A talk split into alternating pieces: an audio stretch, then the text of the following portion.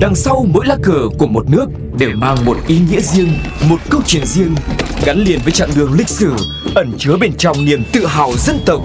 Hiểu về mỗi lá cờ là hiểu được tinh thần của mỗi đất nước, cùng nhìn rộng rãi thế giới với series Chuyện bất ngờ về những lá cờ.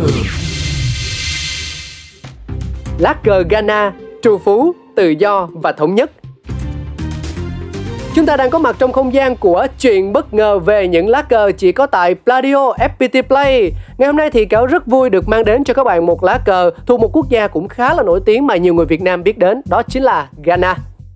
Ghana tên chính thức là Cộng hòa Ghana, nằm tại Tây Phi, có biên giới với bờ biển Nga về phía Tây, Burkina Faso về phía Bắc, Togo về phía Đông, còn về phía Nam là Vịnh Guinea.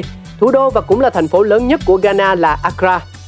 Ghana có khí hậu nhiệt đới, dải bờ biển phía đông ấm và khô, khu vực Tây Nam nóng và ẩm ướt, trong khi phía Bắc lại nóng và khô. Hồ Volta, hồ nhân tạo lớn nhất thế giới, bao phủ một tỷ lệ không nhỏ phần đất phía đông của Ghana và là nguồn nước chính cho nhiều con sông khác như Oti hoặc Afram.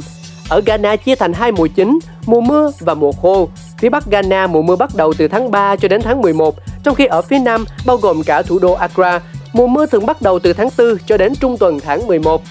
Thế còn câu chuyện về lá cờ thì sao? Quốc kỳ Ghana hiện nay được chính thức thông qua sử dụng vào năm 1957 và sau đó được chọn lại làm quốc kỳ vào năm 1966. Lá cờ gồm 3 dải màu đều nhau nằm ngang theo thứ tự từ trên xuống là đỏ, vàng và xanh lá cây. Ở giữa dải màu vàng có một ngôi sao năm cánh màu đen. Tổng thống đầu tiên của Ghana, ông Kwame Nkrumah, được cho là người giới thiệu và phổ biến việc sử dụng những màu sắc đỏ, vàng, xanh lá cây và đen cho quốc kỳ các nước châu Phi dựa theo màu trên cờ của Ethiopia thế kỷ 19, đất nước châu Phi duy nhất chống lại thành công sự đô hộ của thực dân phương Tây. Nhiều lá cờ của các nước châu Phi khác cũng sử dụng những màu này để thể hiện tinh thần độc lập dân tộc và chống chủ nghĩa thực dân.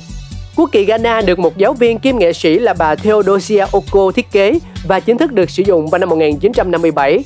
Tuy nhiên trong khoảng thời gian 1964-1966, lá cờ này đã được thay thế bằng một lá cờ tương tự nhưng với dải màu vàng chuyển thành màu trắng, để rồi đến năm 1966 lại được khôi phục và sử dụng cho đến tận ngày nay. Về ý nghĩa, ngôi sao màu đen trên lá cờ tượng trưng cho ngôi sao chỉ phương của người châu Phi trên con đường giành độc lập tự do. Màu đỏ trên lá cờ tượng trưng cho máu của những người đã ngã xuống vì nền độc lập. Màu vàng tượng trưng cho sự giàu có về tài nguyên thiên nhiên và màu xanh tượng trưng cho sự phì nhiêu của đất nước. Đó là một chút thông tin về lá cờ Ghana. Rất mong mọi người sẽ đón chờ những tập sau để khám phá ý nghĩa nhiều lá cờ hơn nữa. Cáo xin chào tạm biệt và hẹn gặp lại.